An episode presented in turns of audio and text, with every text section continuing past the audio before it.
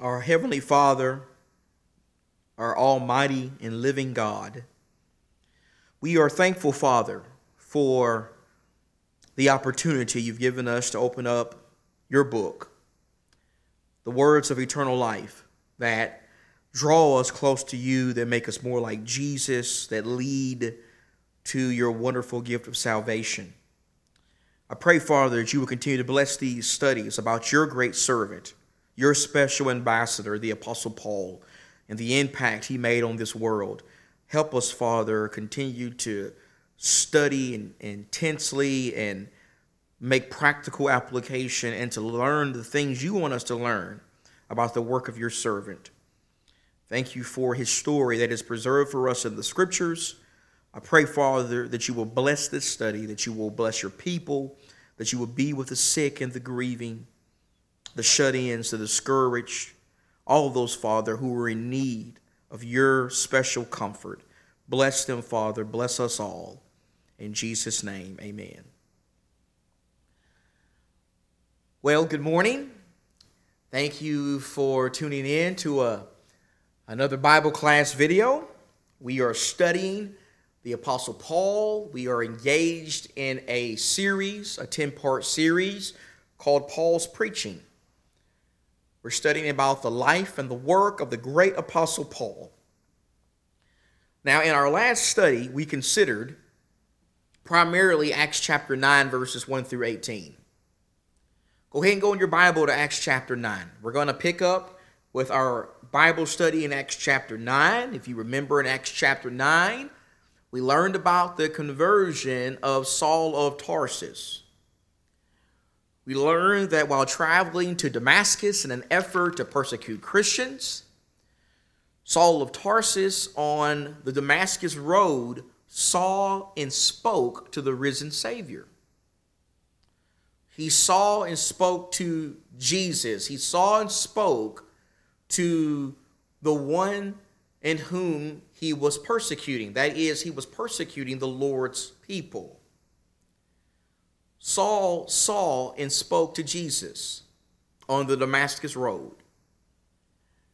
And after that, he was blinded and he was taken into the city by those he was traveling with. And after spending three days fasting and praying, and after hearing further instructions by a disciple named Ananias, the scripture says, as Saul arose and he was baptized.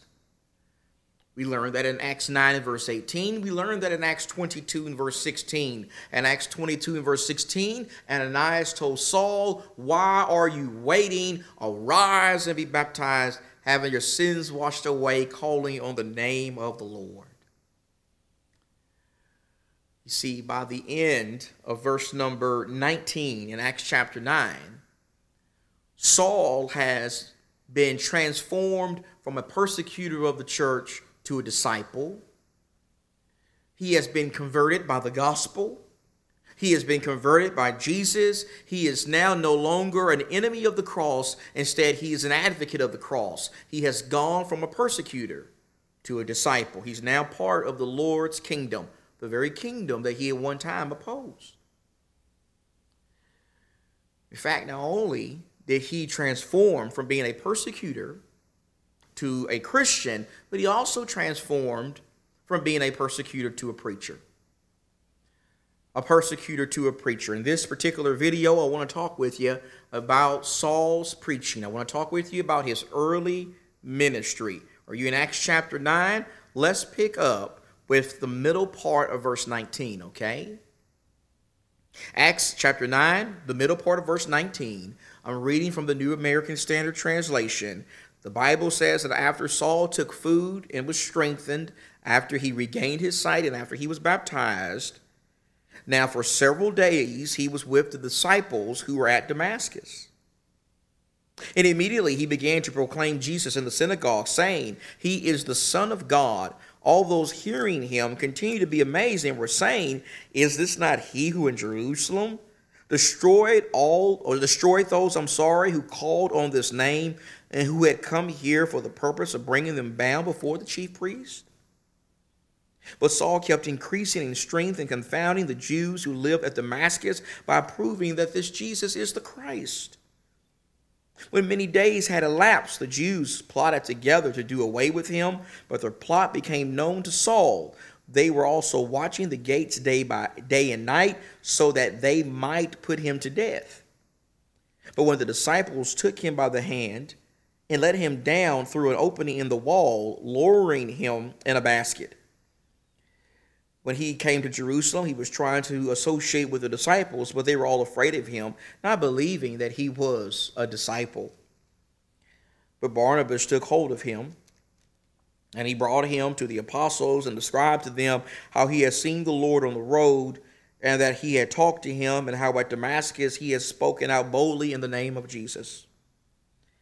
And he was with them, moving about freely in Jerusalem, speaking out boldly in the name of the Lord and he was talking and arguing with the Hellenistic Jews, but they were attempting to put him to death. But when the brethren learned of it, they brought him down to Caesarea and sent him away to Tarsus. So the church throughout all of Judea and Galilee and Samaria enjoyed peace, being built up and going on in the fear of the Lord and in the comfort of the Holy Spirit, it continued to increase. I want you to ponder on those verses for just a few seconds. I want you to notice. Notice how, after Saul was converted, after he repented of his sins, and after he was baptized for the purpose of having his sins washed away and so he could call on the name of the Lord, these verses tell us that Saul immediately, he immediately began proclaiming Jesus he immediately began going to the Jews in Damascus and telling them that Jesus is the Lord. Jesus is the Christ. Jesus is the very Son of God. Keep in mind that the original reason why Saul was making his way to Damascus was so he could persecute Christians. It was so he could assault Christians. It was so that he could throw Christians in jail. He wanted to bind them up and bring them back to Jerusalem. That was Saul's original intent when first making his way to Damascus. But now that he's become a Christian, he's not attempting to persecute Christians. Instead, he is working with Christians. He is preaching the gospel. He is preaching the truth about the Lord that he at one time opposed. Saul, after be, becoming a Christian, after being baptized, the Bible says immediately, and I really want to highlight that word immediately. He wasted no time. He immediately began proclaiming salvation found in Jesus Christ, and what he did totally shocked and confused the Jews who were in Damascus. The Jews in Damascus were shocked and confused by Paul's preaching Going back to the text in verse number 21, it says, All of those hearing him continue to be amazed and were saying, Is this not he? Who in Jerusalem destroyed those who called on this name and who had come here for the purpose of bringing them bound before the chief priests? In other words, these people couldn't believe it. This was the same man. I mean, is, is, is this really Saul of Tarsus? Does he have a twin brother or something? This can't be the same guy who at one time opposed Christianity. He asked permission from the high priest to bind, to bind Christians and, and bring them to Jerusalem. This can't be the same man. This man who was the number one enemy of the cross, he's now preaching the cross. He's now preaching about salvation found in Jesus Christ, the Jews in Damascus were totally shocked and confused by Paul's preaching or Saul's preaching. They couldn't believe that this was the same man. They were scratching their heads, but the Bible says Saul kept increasing in strength. And he confounded the Jews who lived at Damascus by proving, he proved that Jesus is the Christ. Notice how, just like he was in Judaism, Saul, as a Christian, is also very zealous. He was zealous about the law of Moses when he was taking on Judaism, when Judaism was his religion. He was very zealous about his religion. He was very zealous about the law of Moses, but now he is taking that same zeal in another direction. Now he's a zealous disciple. He's zealous as a disciple. He's passionate about this message concerning Jesus Christ. I submit that the only way this man could have transformed in the way that he did was because he had to have seen the risen Savior. He had to have really seen Jesus raised from the dead. Because this man saw Jesus raised from the dead, he has gone from being a passionate advocate of the law of Moses to now being a passionate advocate of the gospel. His transformation can only be explained by considering the fact that he had to have seen, really seen the risen Savior. He is zealous about the gospel. In fact, he is so zealous about the gospel that the scripture says that when many days had elapsed, the Jews plotted together to do away with him. Translation, these Jews that he was at one times at one time in allegiance with because like them he wanted to to destroy the Christian cause. These Jews have now gone from his friends to people who want to kill him. Since he no longer agrees with what they promote, since he is no longer in allegiance with them, they now want to do the same thing to him that he wanted to do to Christians before he was converted. They don't like his preaching. He's now become a problem for them. Since he's not with them, he's against them. And they want to do away with him. They want to kill him. And they are so determined to kill him that in verse number 25 of the chapter it says that they were watching the gates, the gates of Damascus, day and night so that they, so that they may put him to death. They waited at the gate.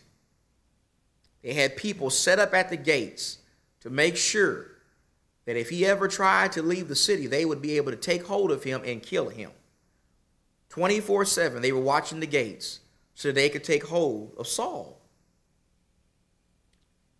But if you look at the text very carefully, before telling us that they were watching the gates day and night, so they might put him to death, it says that some kind of way their plot became known to Saul. Providentially, Saul became aware of what they were trying to do. And so, when he became aware of this, the disciples in Damascus, they took care of him. The Bible says that the disciples in Damascus actually took him by night and they let him down through an opening in the wall lowering him through the wall in a large basket.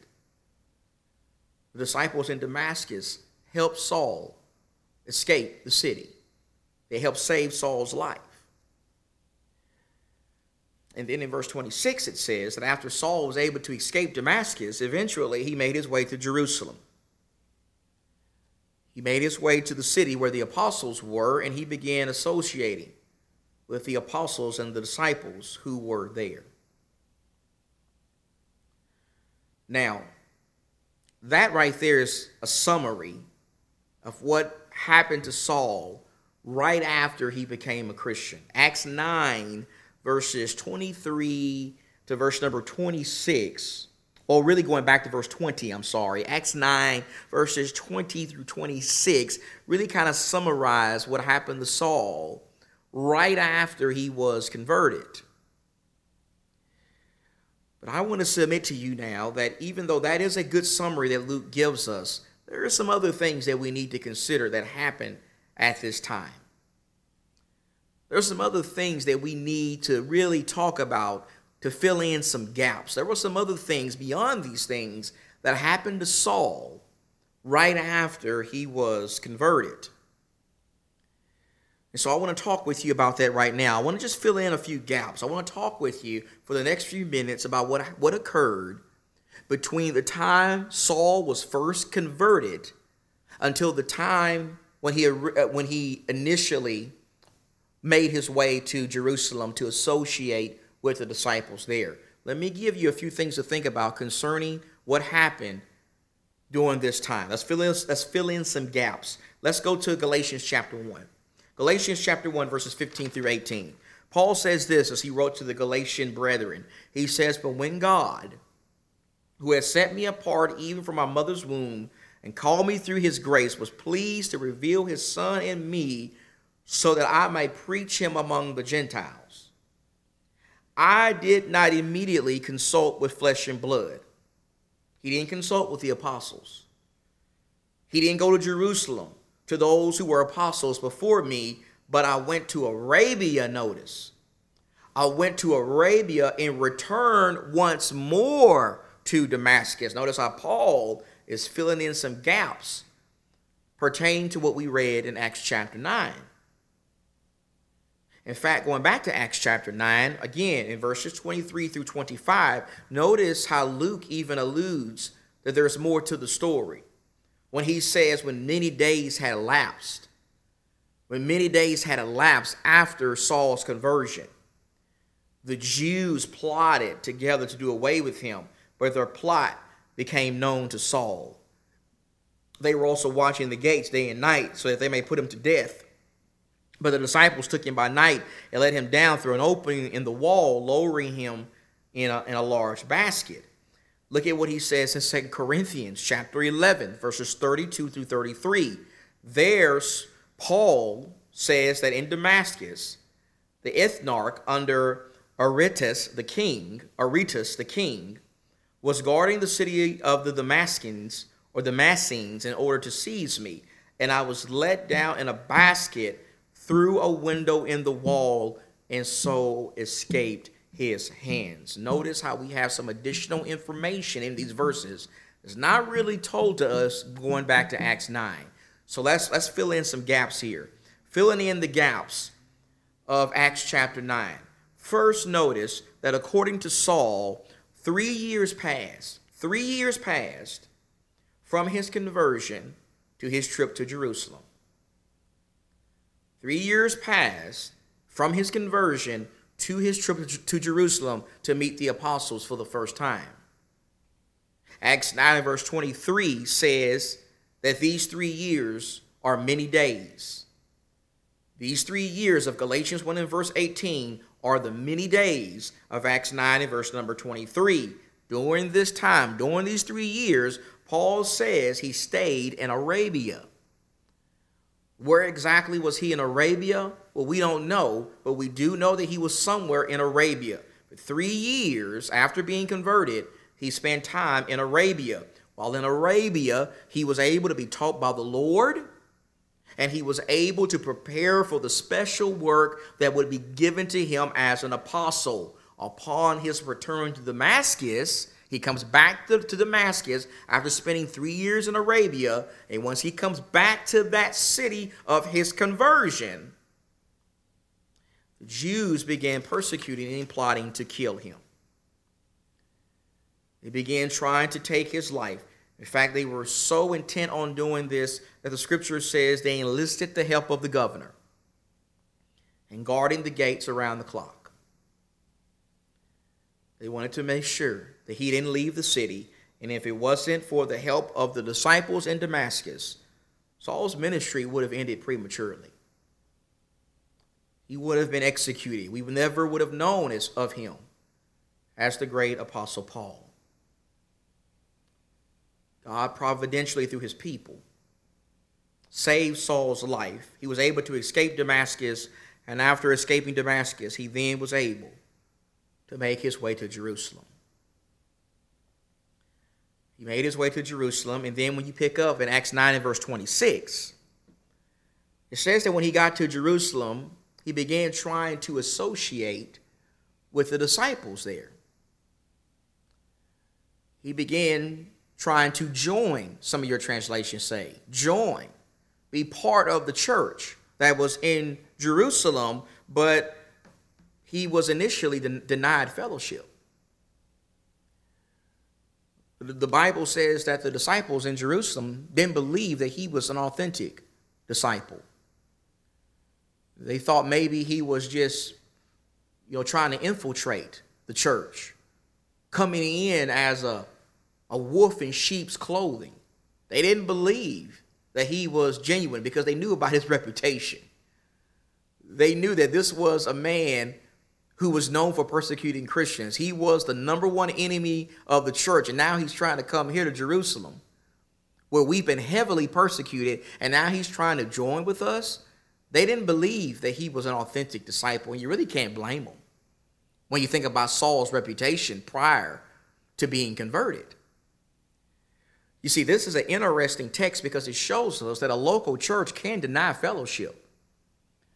While when a person is baptized for the remission of their sins, the Lord adds them to the universal church of Christ. When they then try to join to a local church, they can be denied fellowship. This church in Jerusalem, because they are unable to read the hearts of men like God can, they denied Saul fellowship into their group. And in this is where Bar- Barnabas comes into play. While Saul was initially denied fellowship with the church in Jerusalem, Barnabas, who was part of that church, he stood up and, and defended him. He vouched for him. He told the apostles that, hey, this guy's the real deal. I know he's got a bad reputation, but, but he's been truly converted. I know this. This man, this man is an authentic disciple. I have seen him standing for the truth. I have seen him preaching the gospel. I have seen him promoting the very message that he at one time opposed. He wouldn't do that if he wasn't an authentic disciple now. Barnabas defended Saul. And I, I just want to say that Barnabas, you, as you continue or when we start reading Acts, as you continue making your way through that book, or when you make your way through that book, I want you to pay attention to what Luke tells us about Barnabas. Barnabas was a good man, he is a key character in the book of Acts. He is someone who, according to Acts chapter 4, was a wealthy disciple, and he was also very generous. He actually sold some property that he possessed. He sold it and gave all of the money from the proceeds to help the needy Christians who were in Jerusalem. He was a very generous man. He helped needy saints out of his own pocket. He also defended Saul of Tarsus here. When nobody else would come to Saul's aid and vouch for him, Barnabas did. Barnabas would also be a part, take a play a huge role or play a huge part in encouraging the Gentile Christians in Antioch. That's the church where they were first called Christians in Antioch, Acts chapter 11. Barnabas was part of that work. He also traveled many places with the Apostle Paul preaching the gospel. He also would later vouch for John Mark. He, when Paul was upset with Mark because Mark forsook them on their first preaching journey, Barnabas would give Mark another chance. He would actually travel with Mark back to Cyprus to preach the gospel. Pay attention to Barnabas in the book of Acts. He is a key part, a key contributor to the Acts story. He defends Paul in Jerusalem, and his defense convinced the church there, it convinced the apostles to allow Saul into their fellowship. After Barnabas, a trustworthy man, vouched for him, Saul was allowed into fellowship with the church there and the Bible says that he began working with the brethren in Jerusalem. Verse 28 says that he was with them, the church in Jerusalem, moving about freely, speaking out boldly in the name of Jesus Christ. In verse number 29 of that same chapter, it says that he was so zealous about the gospel that his arguing with Hellenistic Jews, that is, the Jews who had taken on Greek culture, that led to an attempt against his life, and he was forced to leave he was forced to leave Jerusalem. And so he was run out of Damascus because of his preaching, and now he's being run out of Jerusalem because of his preaching. Saul was very zealous, He was so zealous that he made a lot of people mad. He's now being forced out of Jerusalem.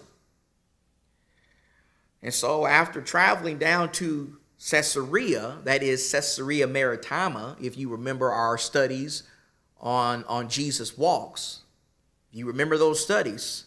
We talked about Caesarea Maritima. That is where Cornelius, the first Gentile convert, lived. After traveling to Caesarea, where there was a port built by Herod, Saul then sailed to Tarsus. He then went back to his hometown. Now, going back to the maps, remember, I'm big on geography. I'm big on making sure we know where places are on biblical maps. Notice how, after being forced out of Jerusalem, Jerusalem's at the bottom of the map there. He goes down to Caesarea, and I say down because Jerusalem is elevated. And so, even though Caesarea is technically to the north, you still go down to Caesarea. He leaves Jerusalem, he goes down to Caesarea, where there's a port built by Herod, and he then travels to Tarsus. Tarsus is the circle at the top of the map there. He goes back to his hometown. He's forced out of Jerusalem.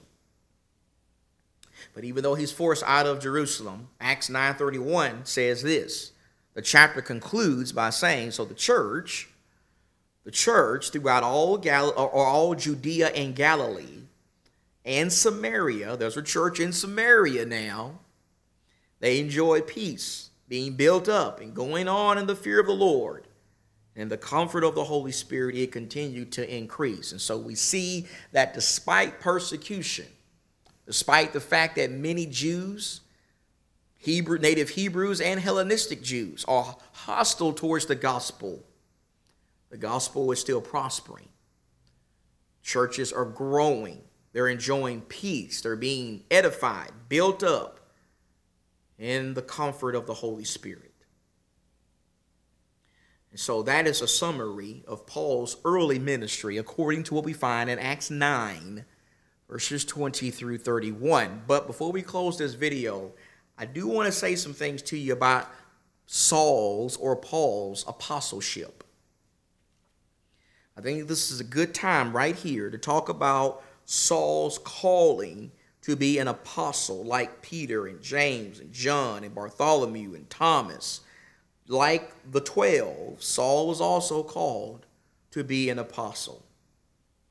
So let's just make a few points about that right here as we talk about Saul's early ministry.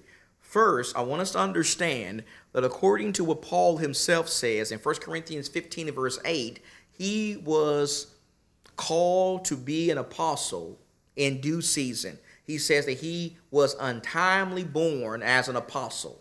What does that mean? Well, that means that he was called to be an apostle much later after the original 12 and even after Matthias in Acts 1 was called to be an apostle. He wasn't with the 12 during Jesus' three year ministry. He wasn't with the 12 in Acts chapter 1, where they're waiting from waiting for power from the Holy Spirit on the day of Pentecost. He wasn't with them then. He was made an apostle later. He was untimely born as an apostle. But even though he became an apostle much later, he was still qualified to be one because he saw the risen Savior. In 1 Corinthians 15 and verse 8, Paul says that after Jesus appeared to the 12, and after Jesus appeared to his brother James, he also appeared to him. You see, to be an apostle, to qualify as, as an apostle, you had to have seen the risen Savior. You had to be able to testify personally that you saw Jesus raised from the dead. Paul or Saul met that qualification. He says Saul, or he says the Savior, I'm sorry, appeared to him in 1 Corinthians 15 verse 8. There in that verse, he's making reference to what happened in Acts 9. Now, another thing that qualified him as an apostle was not only did he see the risen Savior, but he was also handpicked by Jesus. Jesus picked Saul to be an apostle. He makes that point in Galatians chapter 1 and in verse number 1. In Galatians chapter 1 and verse 1, Paul begins that letter by saying, Paul, an apostle, not sent from men, nor through the agency of man, but through Jesus Christ and from God the Father who raised him from the dead. Notice how Paul begins this letter by making the point that Jesus, Jesus personally picked him to be an apostle. Jesus personally picked him to be a special ambassador. In fact, not only was he handpicked by Jesus to be an apostle, but when you look at verse number 12, we learn that he received direct revelation from Jesus. Galatians 1 and verse 12 says when it, that when it came to the gospel that he preached, for I neither received it from man, nor was I taught it, but I received it through a revelation of Jesus Christ. Saul was picked by Jesus to be an apostle, and he also received direct revelation from Jesus. And his apostleship, I think it is important that we point out, included a special ministry to the Gentiles. It included a special ministry to the people in the world who were not Jews. We see that in Acts chapter 9 and verse number 15. In Acts 9 and verse 15, Jesus told Ananias, I want you to go to Saul. He's a chosen instrument of mine to bear my name before the Gentiles. When you read about Saul's ministry in the book of Acts, you will see that many of the Gentiles who are converted in that book were converted by, by Saul. They were converted by Paul. Paul clearly followed the pattern of Romans 1 and verse 16 when he says, I am not ashamed of the gospel, for it is the power of God unto salvation to everyone who believes, to the Jew first and also to the Greek. And so Saul. Saul's apostleship included a special ministry to the Gentiles.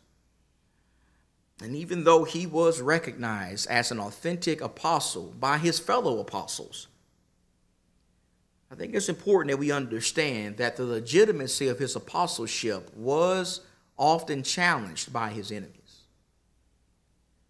It was often challenged by his critics.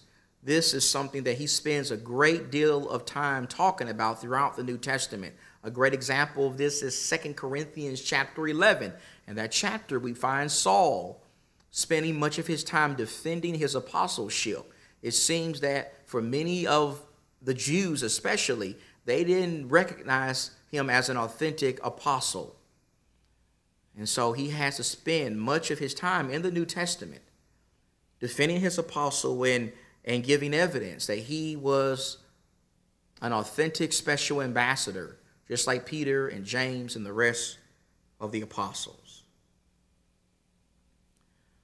And so, where are we right now? Well, my dear friends, we have learned so far that after being converted by the Lord Jesus, Saul is preaching the gospel now. He's preaching the gospel to the Jews. He is promoting the very message that he at one time opposed. After preaching the gospel in Damascus, he then spent three years in Arabia he then comes back to Damascus, and because of his preaching, he's forced out of the city. He eventually makes his way to Jerusalem, and because of his preaching there, he then has to go back home to Tarsus. Now, that's the end of Acts chapter 9, and we're not going to hear from Saul again in the book until we get to Acts chapter 11 and verse number 25. And so that's where we're going to pick up in our next video. In our next video, we're going to pick up with Acts 11 in verse number 25, and we're going to talk about Paul's first missionary journey. We're going to talk about Paul's first preaching journey as the Lord uses him to spread the gospel to the Gentiles. Make sure you get a copy of the outline. There are questions on those outlines. I hope they will help you as we as we study these things. This is such an important study, and I appreciate you studying with me for the last few minutes. God bless you.